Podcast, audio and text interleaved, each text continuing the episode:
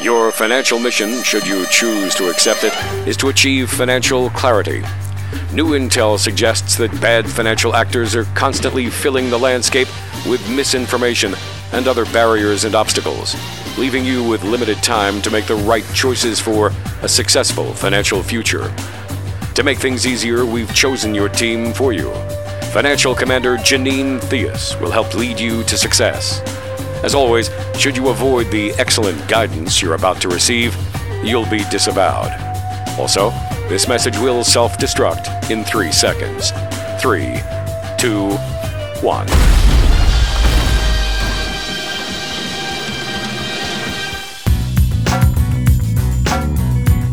This is Your Financial Mission, where we tackle tough questions about financial and retirement planning and help you be a better preparer for those times in your life when you need to be better from a financial perspective. We're joined as always by Janine Theus. She's the CEO and founder of Theus Wealth Advisors.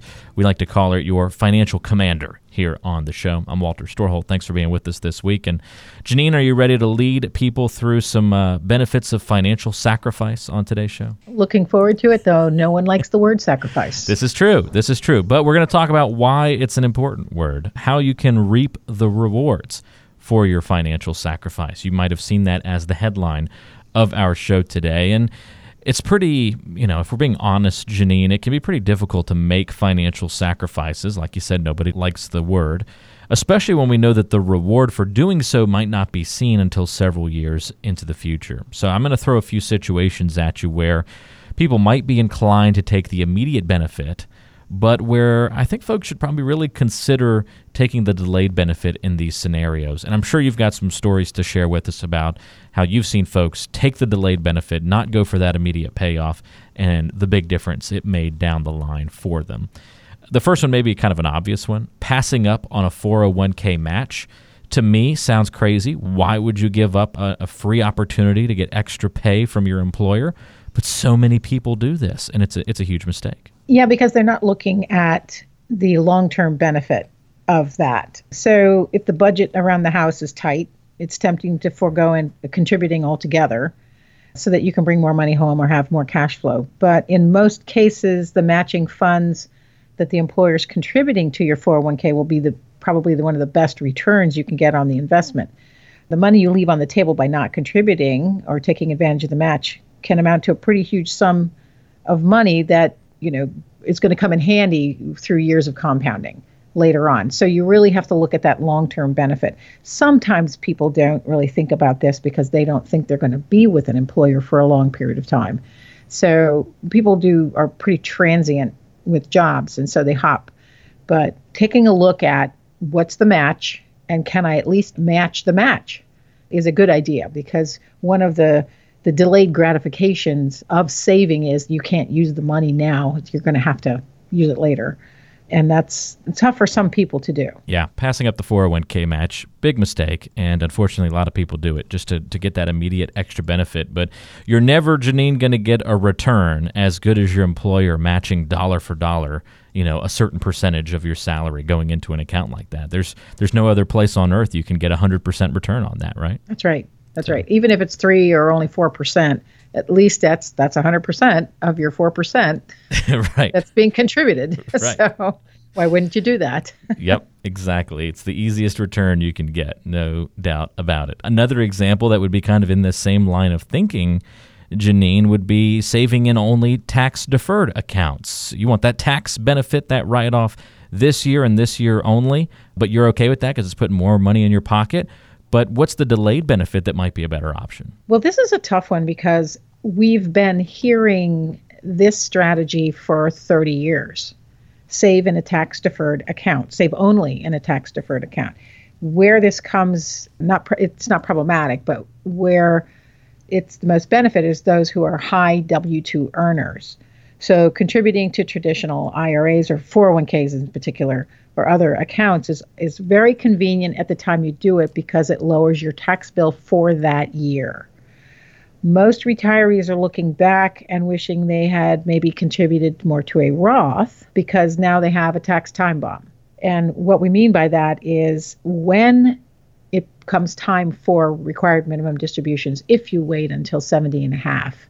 If that account has grown substantially, you are now probably in the same tax bracket, if not higher, because of the, the distribution requirements and whatever the tax brackets are. So you could have created a tax disadvantage situation for yourself if all of the money is in tax deferred accounts now.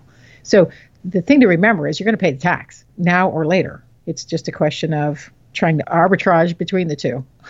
And that's really hard to do. But so saving it only in tax deferred accounts is not something I'd recommend. I'd recommend having a couple more buckets of money, access to money. Yeah, I think that makes a lot of sense. And if we keep this kind of train moving, talking about financial sacrifice and reaping the rewards for putting off that benefit, a lot of people get tempted as you know things pop up in life to cash out of a retirement plan and use that for a more immediate need. And that should really be a, a, last resort, but people turn to it probably way too frequently. Do you have any stories of folks needing to dip into retirement plans to cover another need? Oh, yes. Uh, well, I think the most recent large example, if you will, it was 2008 when a lot of people lost their jobs. So they had to, there was a hardship of tapping into 401ks. And that was just to pay bills and stay, you know, somewhat solvent.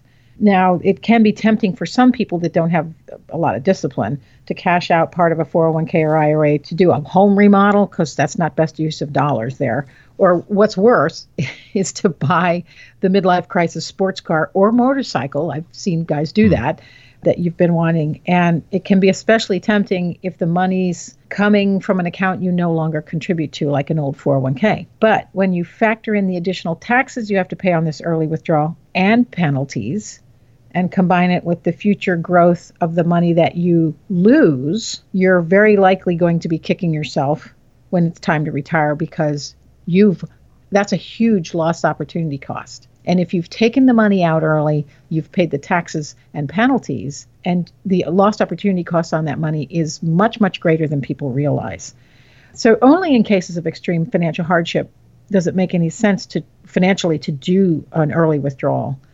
And sometimes, oh, here, another thing that I see some is uh, folks taking loans from qualified plans. This doesn't really make sense because what you're doing is getting taxed twice the money you're repaying the loan with is after tax.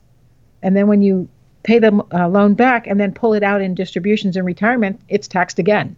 So, so cashing out early, loans against, not necessarily good strategies.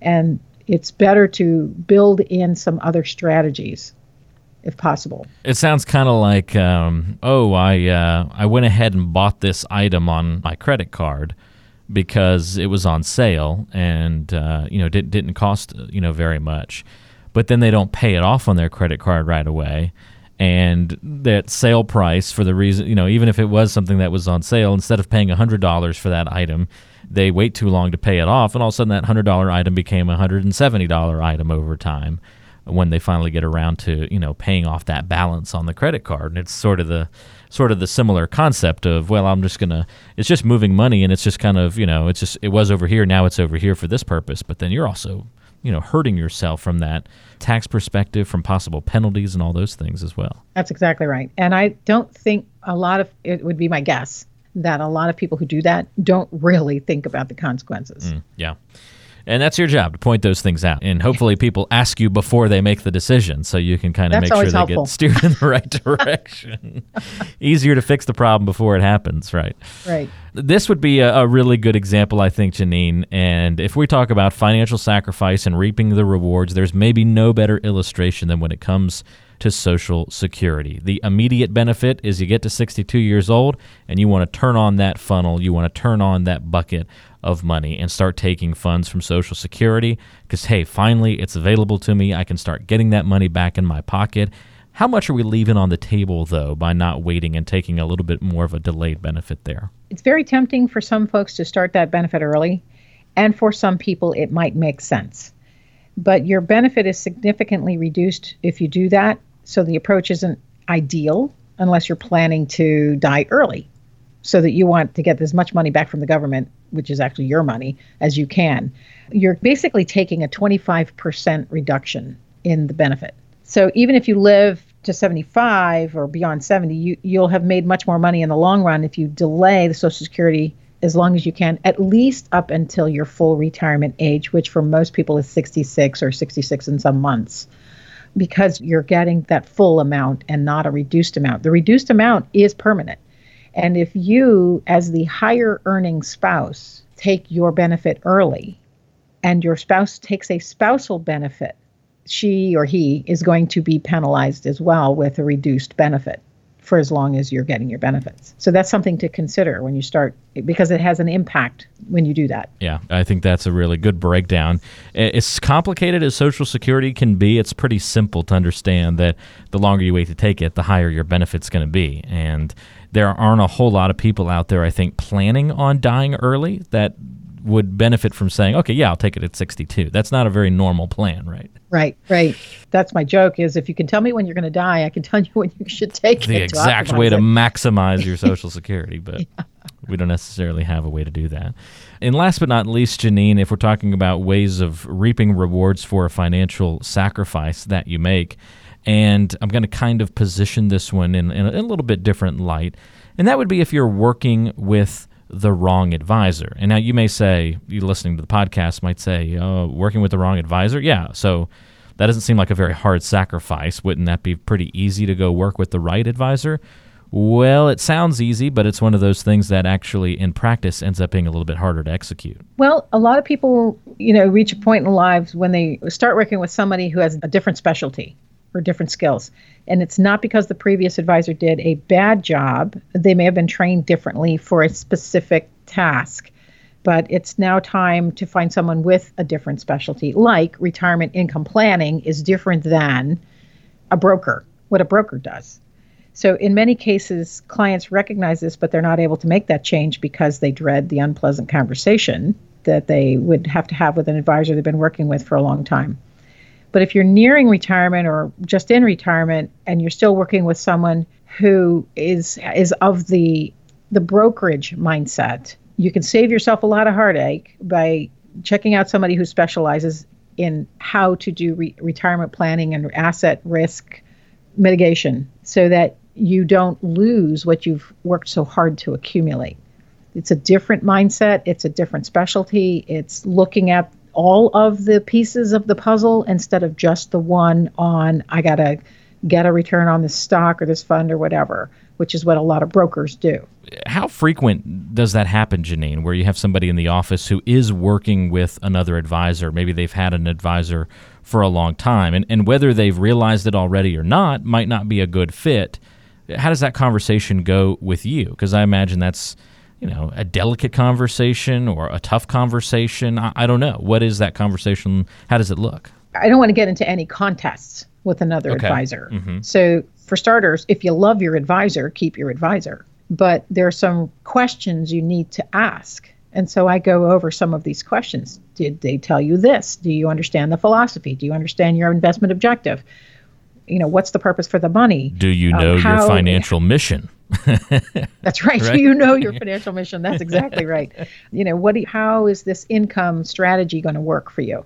It's fine if somebody wants to keep their advisor. Then I just send them back to their advisor. And I know what I uh, often tell folks is I really only want to work with the money you want to keep.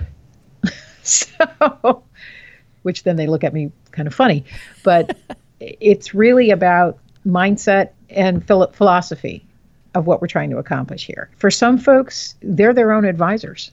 I run into that a lot. And so we have a big conversation about how that's working. So I'm not doing my own surgeries. Should you be doing your own advising? Yeah. I I get pretty nervous if I'm uh, making decisions with my life savings. It's one thing to be making decisions with, you know, larger purchases, but I think that, you know, a home purchase is about as large as I want to go if I'm talking about the million or two million dollars I've saved for retirement, I'm definitely wanting some guidance, some help, some assistance with, you know, where to put what I've spent 30, 40, 50 years of my life working toward. And I think that just is, is common sense and makes a lot of sense. So let that be your call to action today. If you think you might be working with the wrong advisor, or maybe you've been trying to, you know, reap the immediate rewards of some of these scenarios. Hopefully you haven't been passing up on a 401k match. Maybe you have thought about dipping into a retirement plan to address a want or a need. There's probably a better way to go about than that, that you can take the delayed benefit there of leaving that money in the account. A couple of other good examples on today's podcast. If you find yourself needing a little bit more coaching, needing somebody to help remind you of going for those delayed benefits in these situations and, and pointing them out, spotting them for you, reach out, set up a time to chat with Janine Theus and her team at Theus Wealth Advisors. That's the website, theuswealthadvisors.com. Again, that's theuswealthadvisors.com. Or you can call the old fashioned way. That's always a great way to get in touch with Janine. 443 718 6311 is the number. You'll speak with Gracie most likely when you call. 443 718 6311 is how you get in touch with your financial commander, Janine Theus, the CEO and founder of Theus Wealth Advisors, serving you with an office in Columbia and uh, throughout Howard County. That's the straight skinny on reaping rewards for financial sacrifice. On the next podcast, be sure to join us because we're going to talk about you, your questions about the financial world. We're going to get some great questions uh, from somebody like Vivian, who's got questions about long term care. What about TSP plans? TSP plans. What about those? We're going to uh, have a question about those on the next podcast. And also, if you're a do it yourselfer, is it ever worth stopping that and getting an advisor? to help you with your financial situation. Or if you've done it on your own for a long time, should you just keep rocking and rolling as is? We'll analyze that question and much more on next week's podcast, so be sure to join us then. If you want to subscribe to the podcast, you can do that easily. iTunes, Google Play, and Stitcher are where it's available for subscription, and you can also always listen to it online at theuswealthadvisors.com. Thanks so much for joining us, and we'll talk to you next time on Your Financial Mission.